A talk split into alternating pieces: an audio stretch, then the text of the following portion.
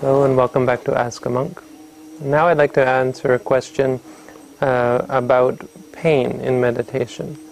When you feel a great amount of pain during your meditation, is it necessary to um, sit still and ensure that you never move? If a person moves, is there something wrong with that? Or is the point of meditation to be able to uh, not move? To, is it wrong practice if you move your your body? And this is a very simple question with a very simple answer, but it actually has some profound implications. So I'm going to take a little bit of time to answer it in, in, in some detail. The simple answer first is, is yes, indeed, you can move. There's, there's nothing intrinsically wrong with moving your body. You know, we move it all the time. The problem here, of course, that we have to understand is that moving based on pain creates aversion towards the pain.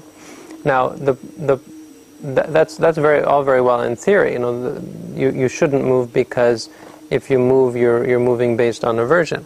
But it can actually go the other way, where you crush your, your aversion to the pain and you, you, you force yourself to sit, in fact, creating um, more tension and, and more stress because you, you're, you're, there's the forcing, no, there's the not, there's the, the um, not complying with nature. And in fact, sometimes nature dictates that it's necessary to move. Um, the, the appropriate reaction, the physical reaction, is to move. Once you get on in the meditation, uh, this will change. First of all, there will be less pain. Second of all, it will be it will bring less stress and tension, and less of a desire to move. The pain will become just another sensation, and the mind won't say something's wrong or feel that something's wrong. It will just see it as a sensation and be content with it and not upset by it. So you won't need to move. Now, in the beginning, this isn't the case. In the beginning, it, it brings more stress and tension and, and really great problems. So, what we should do is be mindful of it. And when it first comes, we should certainly try to be as mindful of it as possible and, and not move without immediately moving our bodies because this is a great teacher for us. And this is what I'd like to get into. But uh, the, the, basic technique is to say to ourselves, pain, pain, pain, just quietly, not, not out loud, but in the mind, you know, just focusing on the pain and reminding ourselves, hey, this is just pain. There's nothing wrong with it. It's not a negative experience. There's nothing intrinsically bad about pain. It's, you know, in terms, the universe really doesn't care whether you're in pain or not, and so it's not something that is intrinsically negative um, what is negative is your negative reactions to it. Your anger, your frustration, you're thinking that it's bad, that it's a problem, that you have to do something about it. So when you see it simply as pain, and all of that goes away. This is really the truth. It's something that you should try. You know, these videos are not meant to just be, oh, that sounds nice, I agree with that, and then you go, go home or go back to Facebook or whatever these are something you should put into practice. So when, when, when I say this, you know, try it and, and, and find out for yourself because it really has, has wonderful consequences. Any kind of pain that you come up with in your life, suddenly it's no longer a great problem or a great you know, difficulty. It's something that you can deal with with mindfulness and, and, and clarity and wisdom and not have to suffer from. Once that becomes too much, in the beginning that's very difficult to do and you're not really mindful, you're mostly at pain, pain, and you're really angry about it anyway. So saying pain isn't really acknowledging, it's, it's reinforcing the anger and the hate. No? So when it gets to that point where it's overwhelming and you feel like you have to move, then just move mindfully. You can lift your leg by moving your hand, moving. Say to yourself, moving, placing, or, or gra- grasping, lifting, moving, placing, or, or you can just move your leg without, you know, if you're sitting in this position, just lifting, moving, placing. Just do it mindfully, and it becomes a meditation. Because eventually our whole life should become meditation. We should try to be as mindful as we can in our daily lives. When we eat, we're mindful. When we drink, we're mindful. Everything we do, we know what we're doing. We move our hand, it should be moving, moving, uh, shaking when we talk, we should know that we're talking. What is this feeling? Are my lips moving? Even to that extent, you can be mindful. When you're listening, you can say hearing, hearing, and acknowledging the sound, and, and you'll find that you really understand the meaning much better, and you get less caught up in your own emotions and judgments and so on. So this is the, the basic technique. Now, the theory behind pain uh, and how it's such a good teacher is that eventually pain is one of the, the, the, the most the best teachers that we have because pain is something that we don't like it's it's our aversion it's it's our our problem no it's um, if, if it weren't for pain if it weren't for things like pain then we, we, we would never need to practice meditation we would never think to come and practice meditation why would we? What's the point? You know, wasting all this time when we can be out enjoying life. But the problem is that in our life, it's not all fun and games. And in fact, our clinging leads us to have suffering because we don't like certain things. We're, we're not content with thinking about the good things. And so when a bad thing comes, it makes us angry because it's not what we want and so on. So what we're basically doing here is learning how to how to um, how to live with it and how to, to see it for what it is and see it simply as another experience, not as a bad thing and not seeing other things as good things. And so the, the theory here is that most people understand, it, it has to do with how people understand suffering. Um, an ordinary person understands suffering to be, and suffering here is, the, of course, the big um, elephant in the room. It's what we as Buddhists um, deal with. It's what, what we talk about, what we teach, and yet always have very difficult, great amount of difficulty talking about. But most, this is because most people understand suffering to be the pain, suffering to be a feeling. This is what Buddha said, dukkha vedana. Dukkha vedana means dukkha is suffering, vedana is the feeling. So we understand dukkha to be a vedana, to be a feeling that you get. You know, you get this feeling, that's dukkha, that's suffering. You get that feeling, that's suffering. You get another feeling, and it's not suffering. So we, we, we, we categorize our, our experiences. This one is suffering, this one is not suffering. And as a result, our, um, our means of, of overcoming suffering, of being free from suffering, is to find a way to only have these experiences and to never have these experiences. This, you know, doesn't that sound normal? That sounds, yeah, that's how we get rid of suffering. That's because that's what we're told. That's what we're taught. And it's totally false. It's totally wrong. It's the, the, the wrong way to deal with suffering. But this is how we do. Why is it wrong? Okay, so you have you know pain in the in the leg. You move your, your leg, and then you have pain in the back, and so then you have to stretch your back. And then you have pain in your head, and so you have to take a, a, a pill for the pain. Then you have pain you know, here, pain there, and you have to take another pill, or you have to get an operation, or so on and so on. And all this time, you're developing more and more aversion to the pain until eventually it becomes totally overwhelming. When a person takes a, a pill for a headache, really what they're doing is reaffirming their aversion towards the pain. And as a result, it's going to be worse next time. It's going to, um, yeah, it's going to be worse and worse and worse. Be, not because the pain changes, but because our attitude towards it is, is reaffirmed as being this is bad, this is bad, this is bad, bad, bad until it becomes totally unbearable. These things are not static.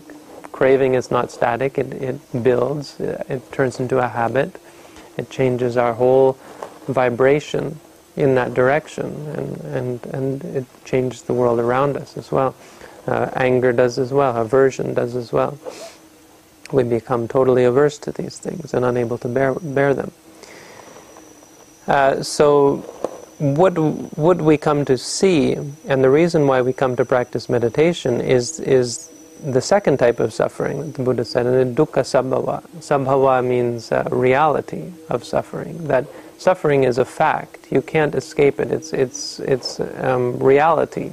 It's a part of reality, and this is like getting old is a part of reality. Getting sick is a part of reality. Dying is a part of reality. So these um, these methods of overcoming suffering or, or these, these you know, ways of avoiding the, the unpleasant part of reality are, are, are temporary, are, are, are ineffective because it's there, it's a part of life. It's not going to go away. You're not going to be to remove it. You know, you're not going to get rid of sickness, you're not going to get rid of old age, you're not going to get rid of death.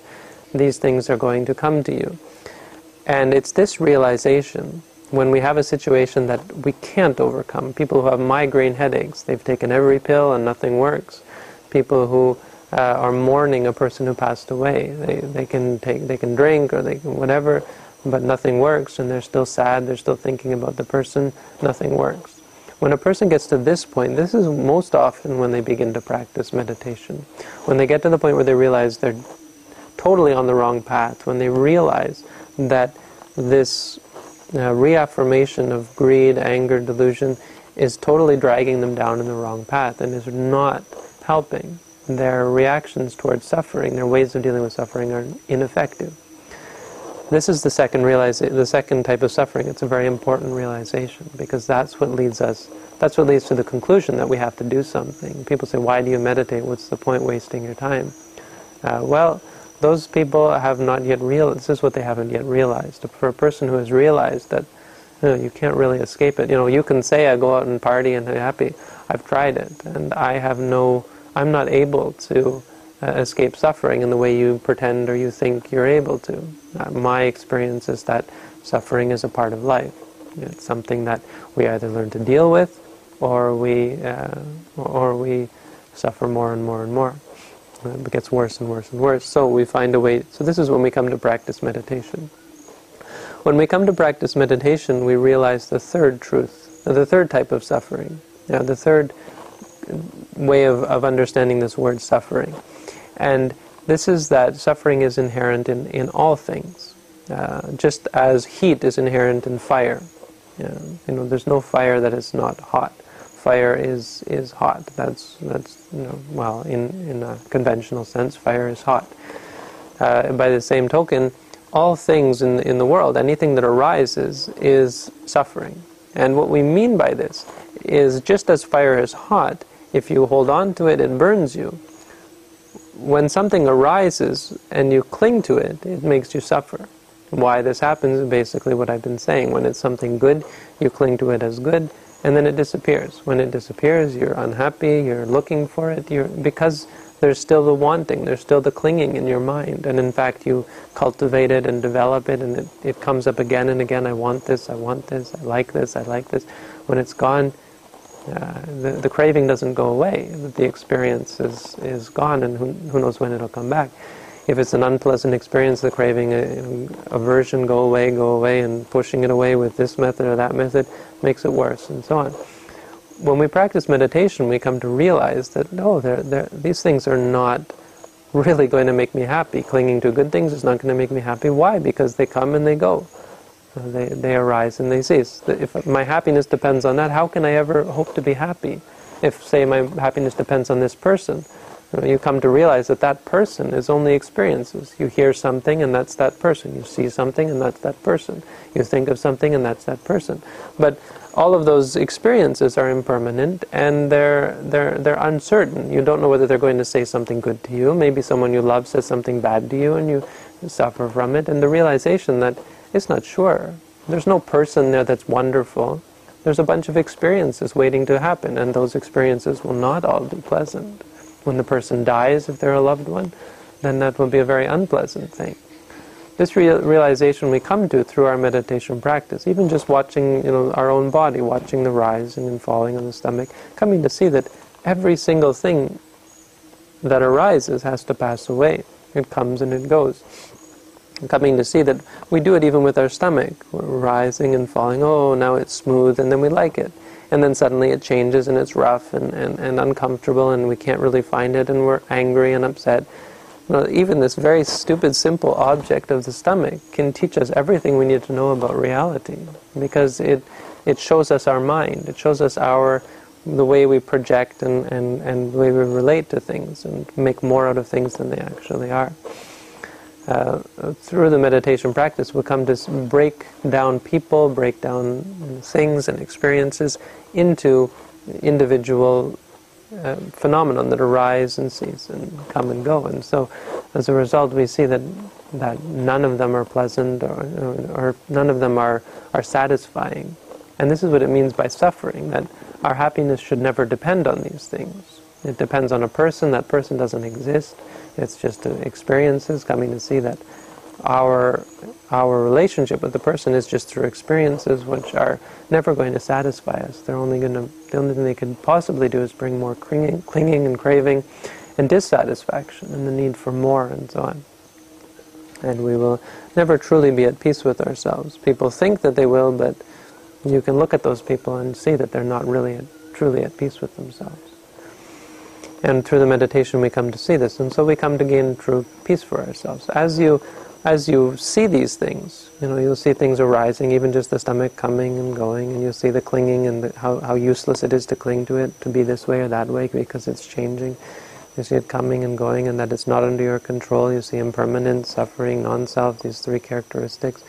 As this goes on, the fourth type of suffering, or the fourth um, way of understanding suffering comes to you, and that is as the truth. And this is what we call, you know, you hear about the noble truth, the noble truth of suffering. And this is the realization that we're hoping for. This realization, it's not, it's not a good. It's not um, satisfying. These are not going to make me happy. This realization is the fourth type of way of understanding suffering. Uh, is really the consummation of the Buddha's teaching. It's this, you know, starting to see things, seeing things coming and going. Oh, this isn't satisfying. That is and you just realize at some point that this isn't the way to find happiness. It's not intellectual, of course. I'm just you know putting words to it, but it's suddenly a boom.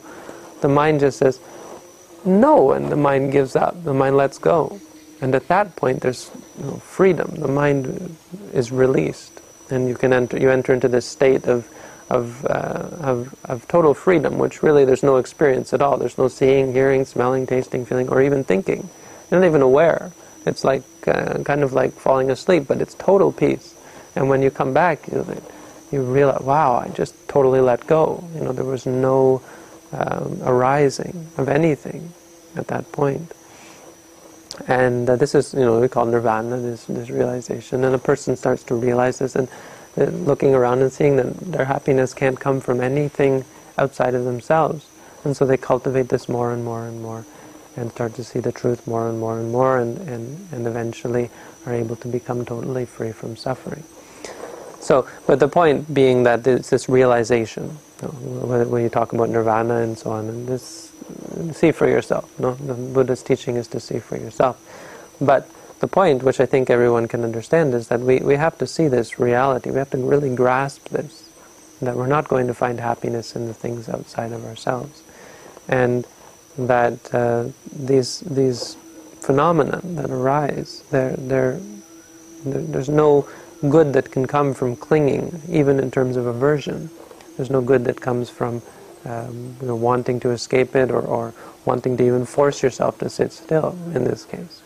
So it's a very simple question with a very simple answer, but it, here are the profound implications uh, to do with suffering that help us to understand why it is that we might want to sit through it sometimes. And if we can get that through through our head, then you know sometimes we can sit through it. We say, you know, yeah, I want to move, but it's not really a big deal. It's not going to kill me, and I'm, I'm going to l- learn something here. And as you do that, you'll see how your mind works. You'll see the craving and the, you know, the aversion, and you see how the phenomenon works and how it arises and ceases, and see that there's no good that comes from being angry about it or upset about it. You don't feel happier. It doesn't solve the problem. It creates more aversion moving your foot doesn't solve the problem. It's a temporary solution to kind of ease the pressure when it's too much for you.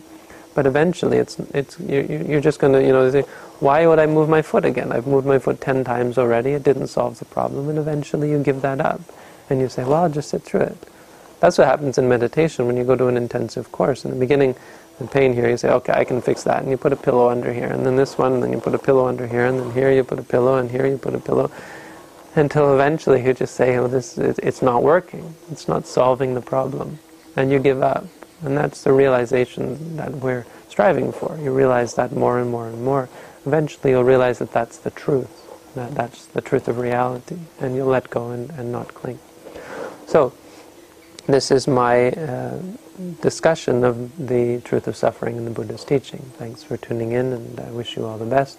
That you're all able to put this into practice and and try your best to become patient and be able to overcome your attachments and aversions and suffering and find true peace, happiness, and freedom from suffering. So, all the best.